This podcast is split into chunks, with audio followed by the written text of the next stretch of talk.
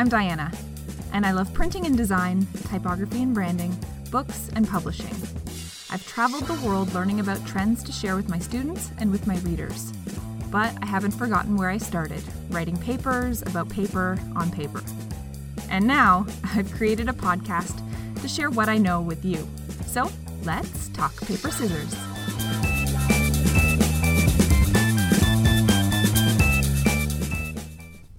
It's time for Talk Paper Scissors, and I'm over the moon to share another interview with an awesome design and print entrepreneur with you.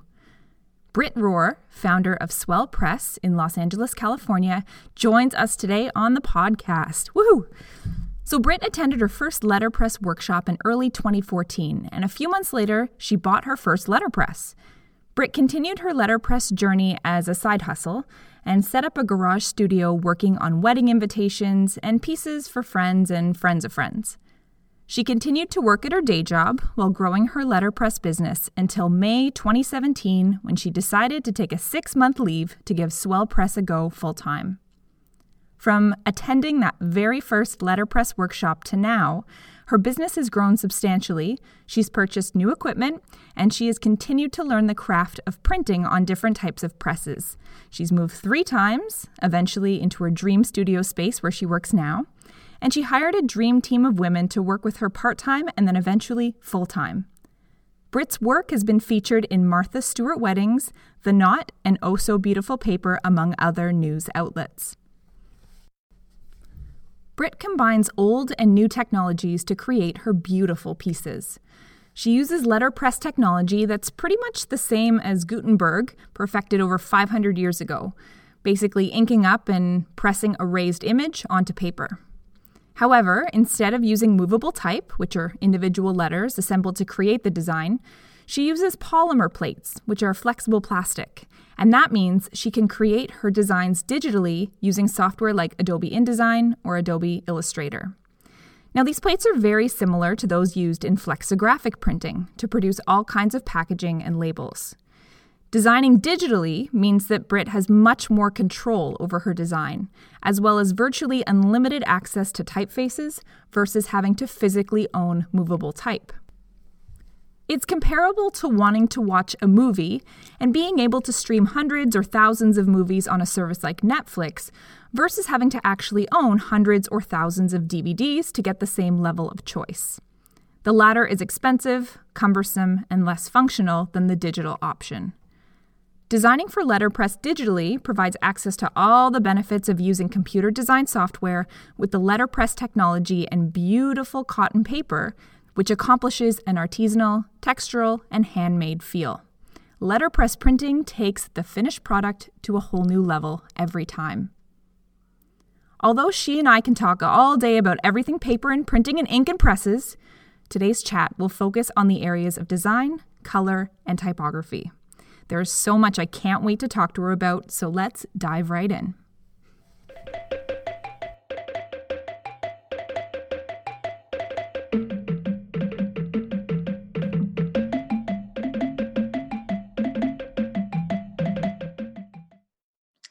Thank you, Britt, for coming on the show. Thanks for having me.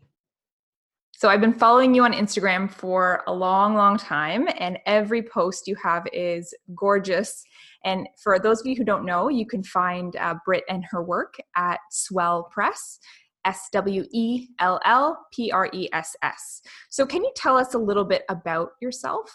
Yeah, I live in Southern California in a little beach town called Manhattan Beach. And I, like you said, run a company called Swell Press. I started out, I might be jumping ahead, actually, I'm not sure, but I started out, um, I actually moved to California about 12 years ago. And I moved out here actually to be, I wanted to be an art director in film and television. So it was, you know, kind of artistically leaning. Um, but, you know, I moved from Atlanta. So LA was the place to be. So I moved here and then I took a, a letterpress lesson. Um, and, you know, I grew a love for it. And I'm then, you know, I'm skipping 12 years, but now here I am basically. I feel as though we're kindred spirits. I, yes, I live in the world of print and design as well. So I completely get where you're coming from. There's, it's, it's an awesome place to be and work. Yeah, it's funny because you know, like if you had asked me maybe like six years ago where I thought I would be, like I had a totally different trajectory set aside for my life. Like I was moving up in the world in like film and television production. And then all of a sudden, you know, letterpress just kind of turned my world upside down. So I love it. Where do you find the inspiration for your designs? I find a lot of inspiration from nature, which I feel like might be kind of obvious if you see the work I do.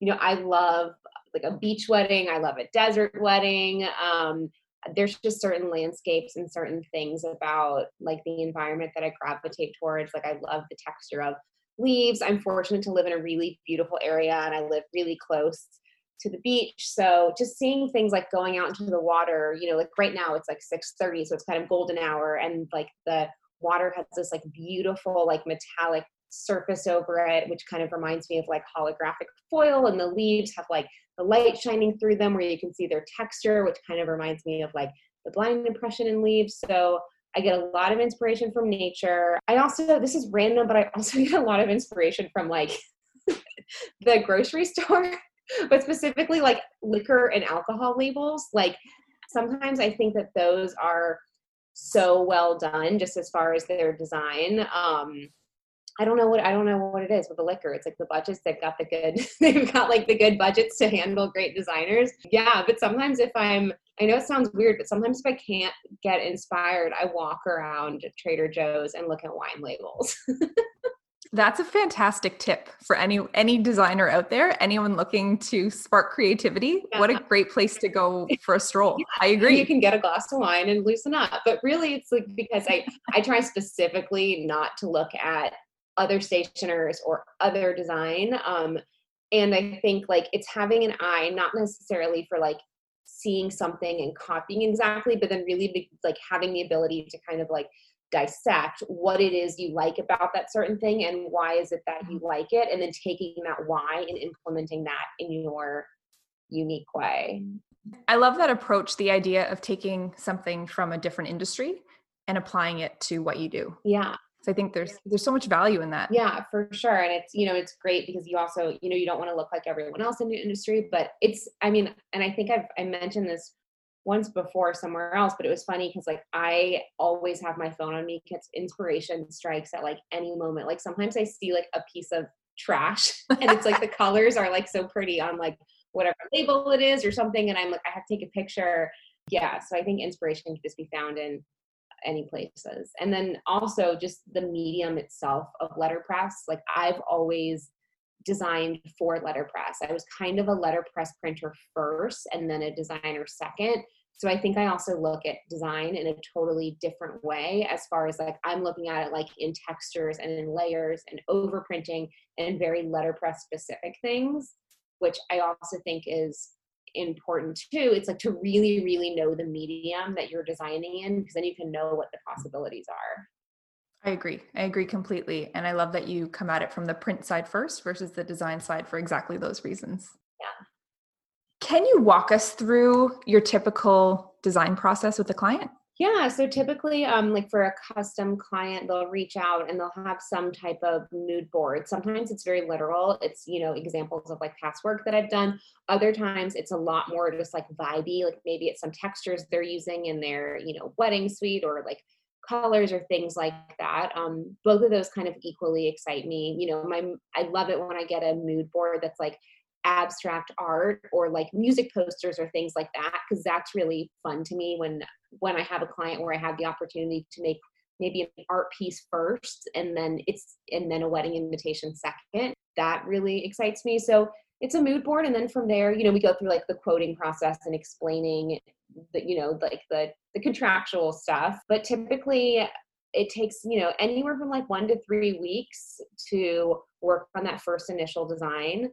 That phase is like the typical creative phase that i feel like i've seen like tons of memes about where it's like there's a long period where i'm procrastinating and then there's a period where i'm getting really excited about it and then there's the time where I think that this is going to be impossible and I suck and I don't know why I'm doing this. and then I finally do it.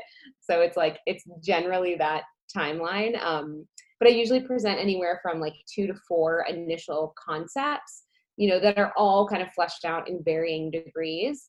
I always kind of have my favorite hidden in there somewhere. And then from there, the client and I kind of refine the concepts. And sometimes it's super easy. They like, you know, concept A, or sometimes we go and we try to combine different elements throughout the various concepts. And then after that, the design is completed and they sign like a plate proof, which basically, you know, means that once we order the letterpress plates, nothing can be changed because this isn't like digital printing, it's, you know, polymer plates. And then we go into production. That's that's a great run through. Thank you. I guess my next question is around color, and you've already alluded to this a bit. So the client will bring in a mood board, or they'll bring in some inspiration that they have, and also you referred to your inspiration coming from nature and colors, uh, even in in trash you'd find on the street. In trash, yeah, don't forget. so how, how do you choose colors?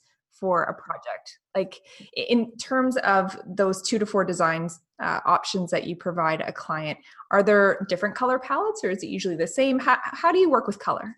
Yeah it's usually like a bigger color palette and then the design captures that in a different way.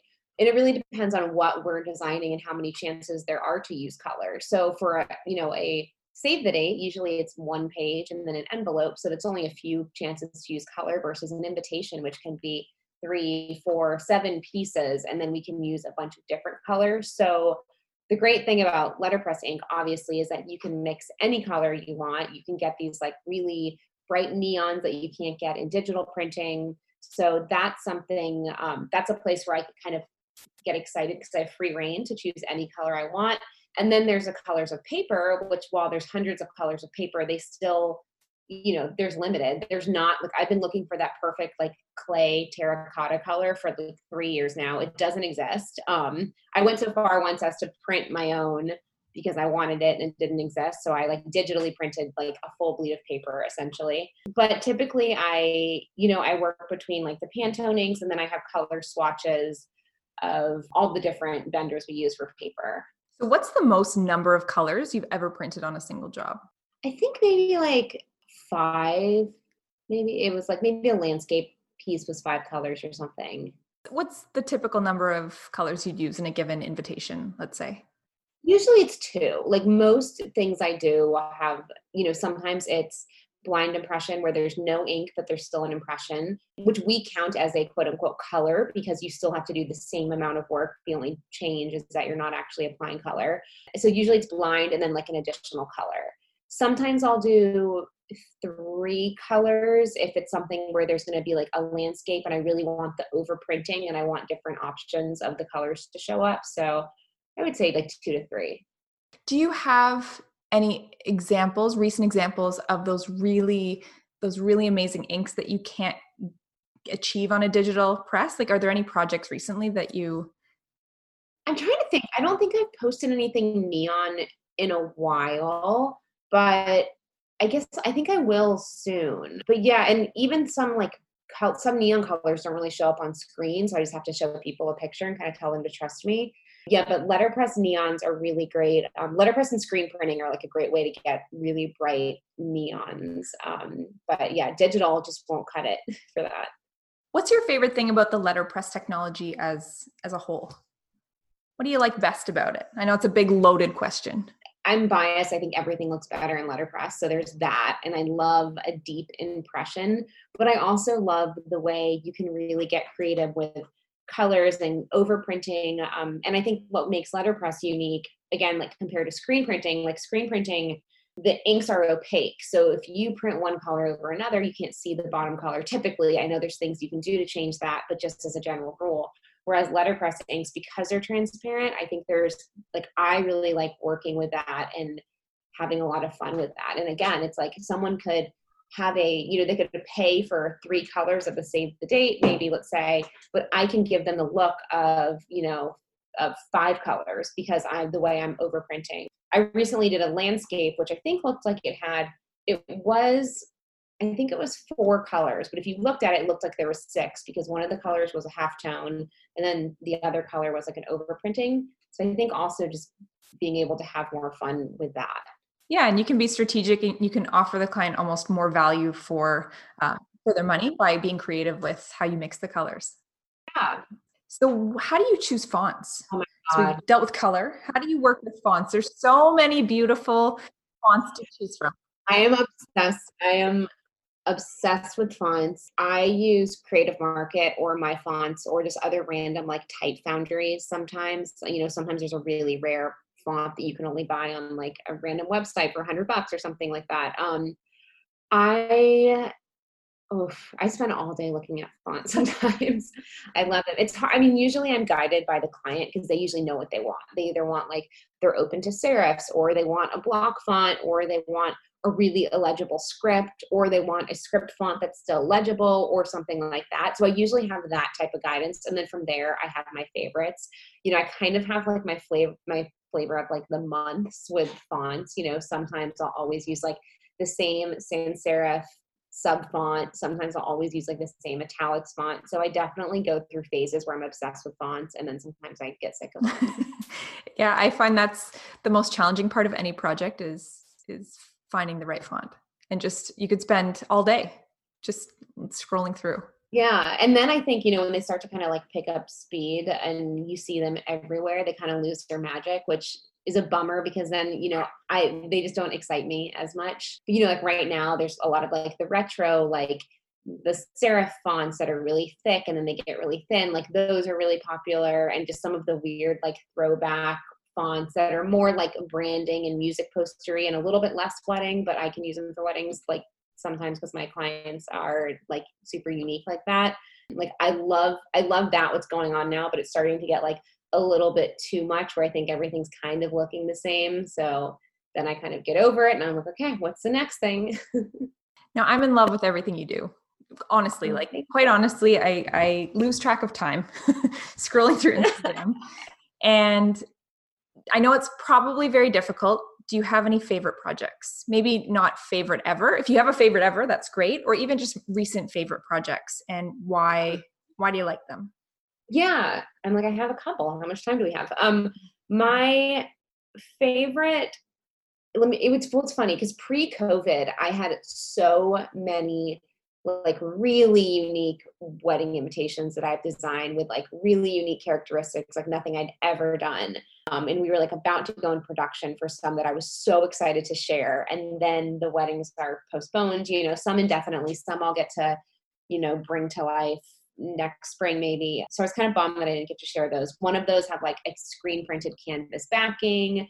One of them had like this die cut landscape. So it was a lot of cool stuff. I think all of my the landscape ones that we do, which are, you know, usually like a square save the date with like multiple ink colors, I love those. I think they're so beautiful.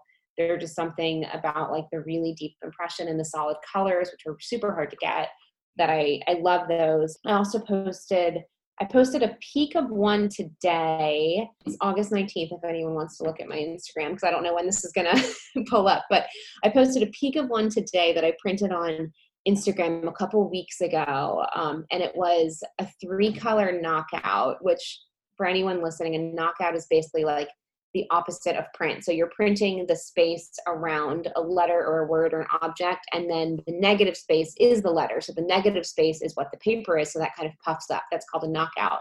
But it was like a three color overprint knockout. So that was really fun for me. It was actually a concept that I presented as a custom job that was denied, but I loved it so much. I just wanted to print it anyway and just see if it could be done. So I changed the names, I changed the details, and I printed it. But I'll be sharing that in a couple days. And I that was one that I was really, really proud of, just as far as like the registration and the skill and all of that stuff.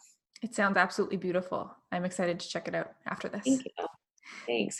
so you have, speaking of Instagram, you have quite the following and I think you're right now at around seventy five thousand followers. Yeah, I think like just un- just under that. Okay. so you're not quite there yet, but you're. you're no, maybe I will be. I won't hold it against you.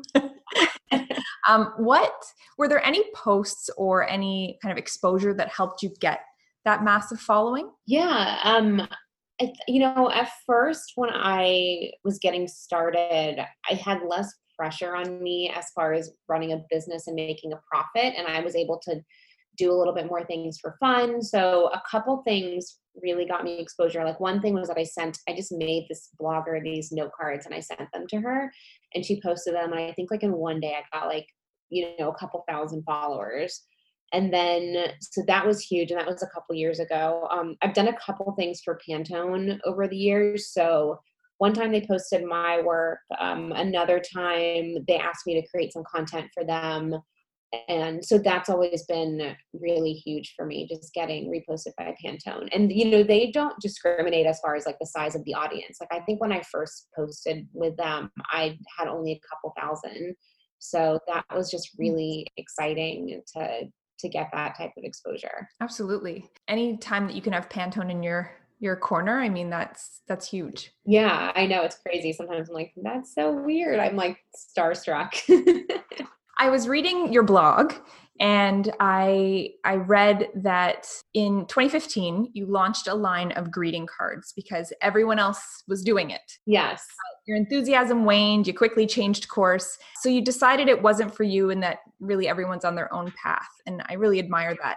Can you speak to that a little bit more? Yeah, I think that was an important lesson for me, you know, in the business and in life. Like I just saw I was at a point where every design was custom and it was really exhausting and I saw the allure of greeting cards for sure. You know, you make a couple designs you're passionate about and put them out there and then you don't have clients asking you for edits and you know, it's kind of like a one and done thing. And I love greeting cards, but I tried to do it on my own and I just I didn't really feel like I had an original point of view. It was, you know, I felt like I was kind of struggling for that. And it was also that there were just so many other people that do it so well. And I could tell it was such a passion for them um, that I just decided it wasn't the right choice. I mean, I learned a lot because I, I printed a ton. So, you know, I learned a lot about printing. I also learned a lot. Just, it was an expensive lesson also just because I, you know, I spent thousands and thousands of dollars on paper and on plates and I it was just a lesson as far as like yeah just kind of to do to go your own way and you know to not really care so much about what other people are doing which I think has been you know at the risk of sounding like you know too full of myself or something but I think that's probably been one of my my strongest points is that I've never really been able I've never really been scared to like do something that's kind of weird or off the beaten path or that might not be seen as you know normal for weddings. What's the most challenging thing about what you do? Printing technicalities or like running a business? A little column a a little column b. Um printing you know what it's funny because we we print things that have really tight registration. And also when i say we um, it's myself i have a team so i don't want to take all the credit. I have an incredible press woman named kate who's there with me every single day who started as an intern years ago and then i taught her how to press and now she's I would venture to say she's probably the best printer in the country. she's incredible. And, you know, so just to make sure that that's clear, and I also have a couple other people on my team that help me, you know, run a business. So technically, as far as like the letterpress technique, we do a lot of stuff with really tight registration. And I think it's funny because a lot of people think it's really hard and it, like it is it takes patience to get the registration perfect. And for anyone listening registration is when you line up two or more colors to be like perfectly aligned. Yeah so a lot of people think it's hard but it's really it's not that hard. Um, like it just takes a lot of patience and skill. But once you have it that's it. And it's i think technically the hard thing is just how fickle letterpress printing is period. Like especially now you know i used to always print on vandercooks you know it was only vandercook they're just a dream to work with they definitely have their they have their weaknesses, but they have a ton of strengths. But then we moved to windmills, and that was just like a whole other beast. They're so fickle. Like sometimes it'll work, and then it'll just stop picking up paper. And we always joke around. We're like, oh, maybe you know the tides changed or something. Because we totally take like we don't know why it's so fickle. So I think that's the hard thing, and I think the reason also why that makes it hard is it's really hard for me personally to project you know like profit margin on a on one specific job because there's been times where we have a single like a note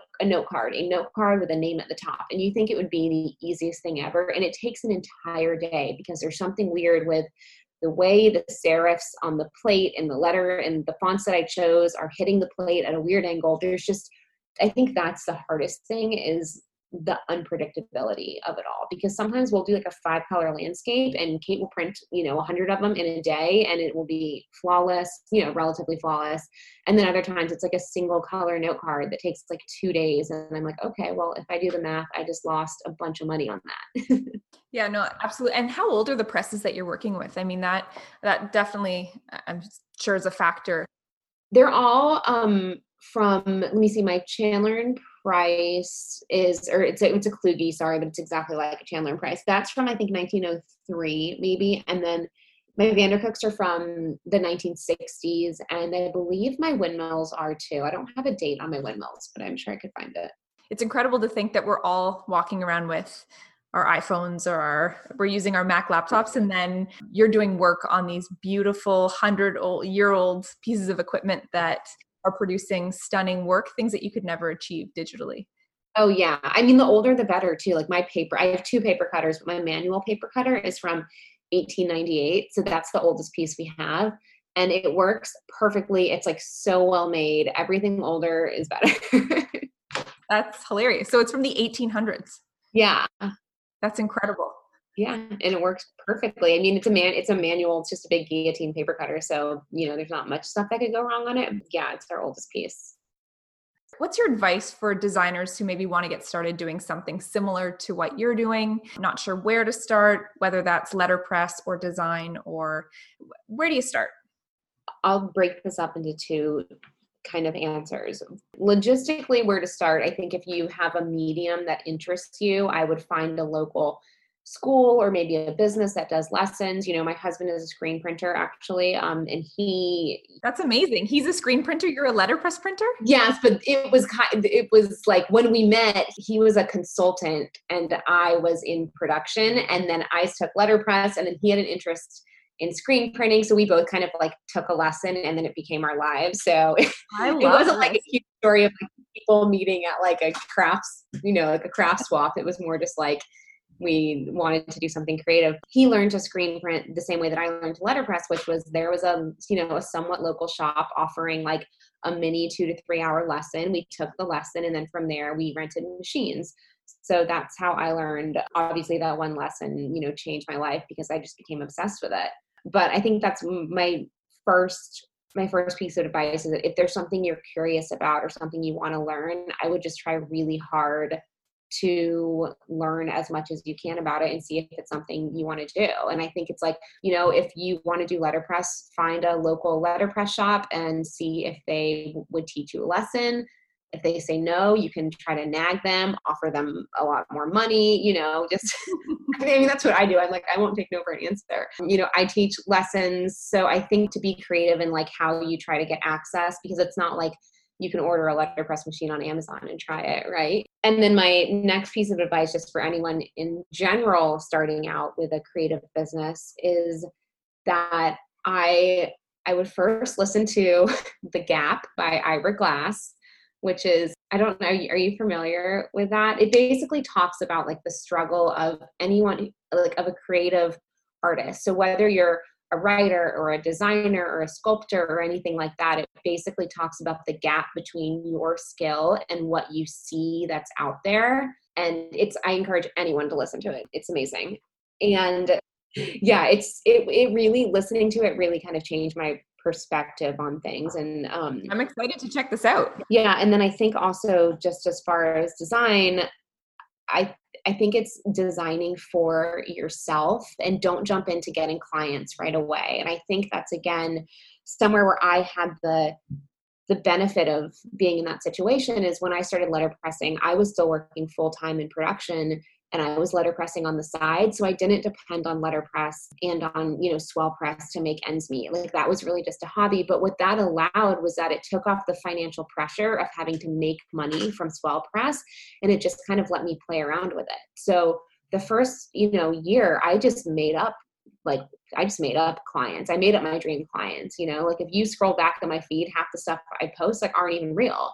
But it's because I didn't I didn't want to rush and get clients and then my vision that I had and the direction that I wanted Swell Press to go would then get watered down by a client or would get, you know, edited and changed and the original spirit of the piece that I wanted to create would just get beaten out of it by the time it gets produced. So I had the benefit of what I produced early on was basically solely what I wanted to do with no outside influence. And I think that really helped me learn a lot in so many ways as far as just like forging my own path and my own aesthetic.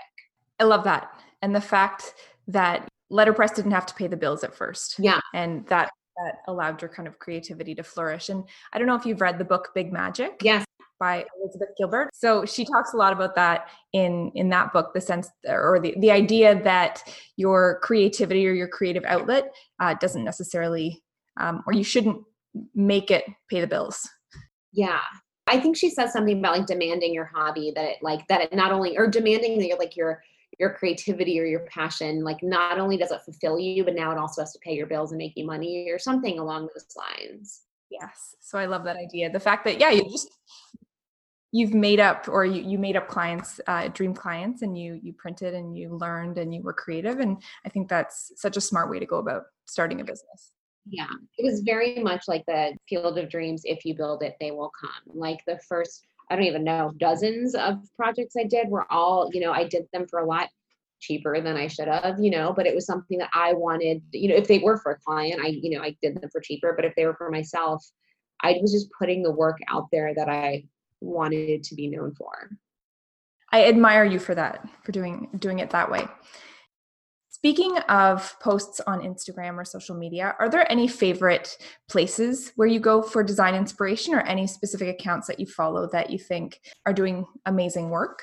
I am like, gosh, am I gonna like forget a friend and get no? Um, I fo- I follow a lot of calligraphers because I love the skill of calligraphy. It's not a skill that I have. I'm, t- I, you know, I've I tried it a couple times. I just didn't have it. So now if I need calligraphy, I just pay someone else to do it for me. So I follow a lot of calligraphers.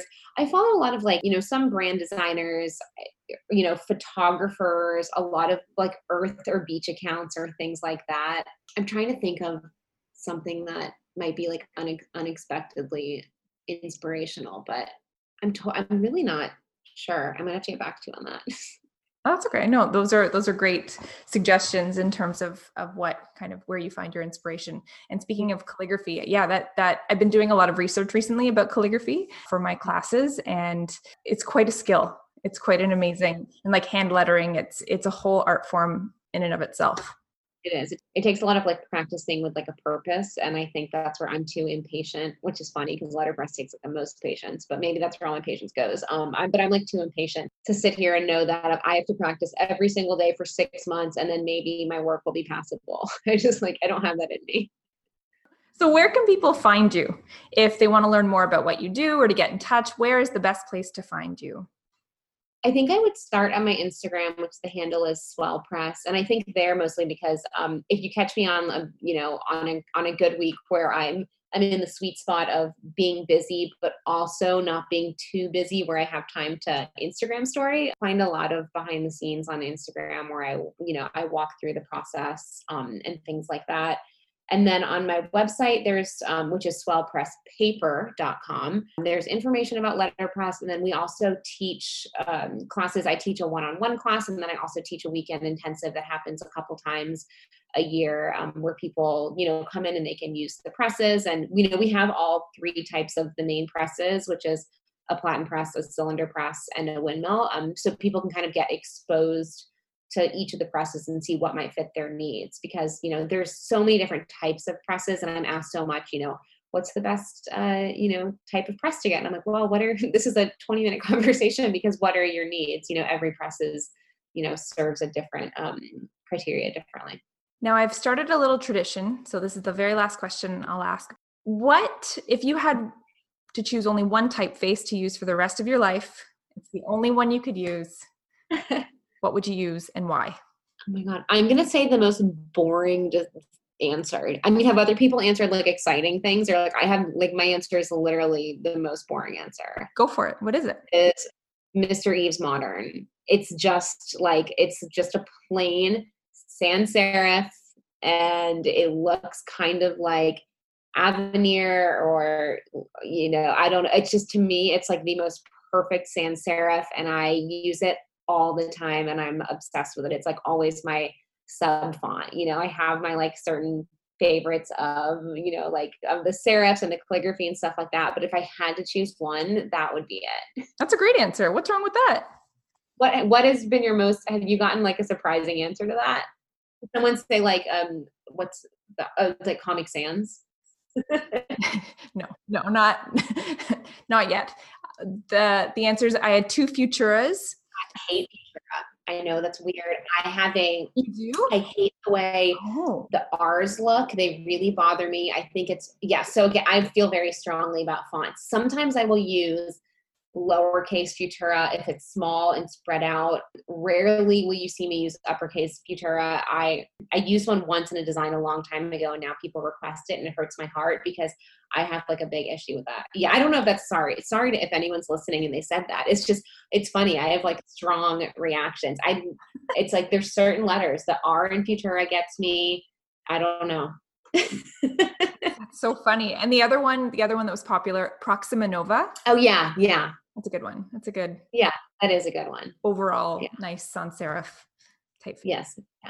Well, Yeah. thank you so much, Britt, for for joining me today, and I really appreciate all of your insight and sharing everything that you've shared with us. I wish you all the best in everything you do, and I hope to connect again soon. Thank you so much for having me.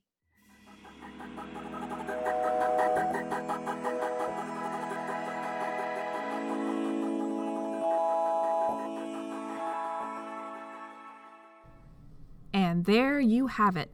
Another episode is in the books. Thanks for hanging out with me, and I look forward to the next time we get to talk paper scissors.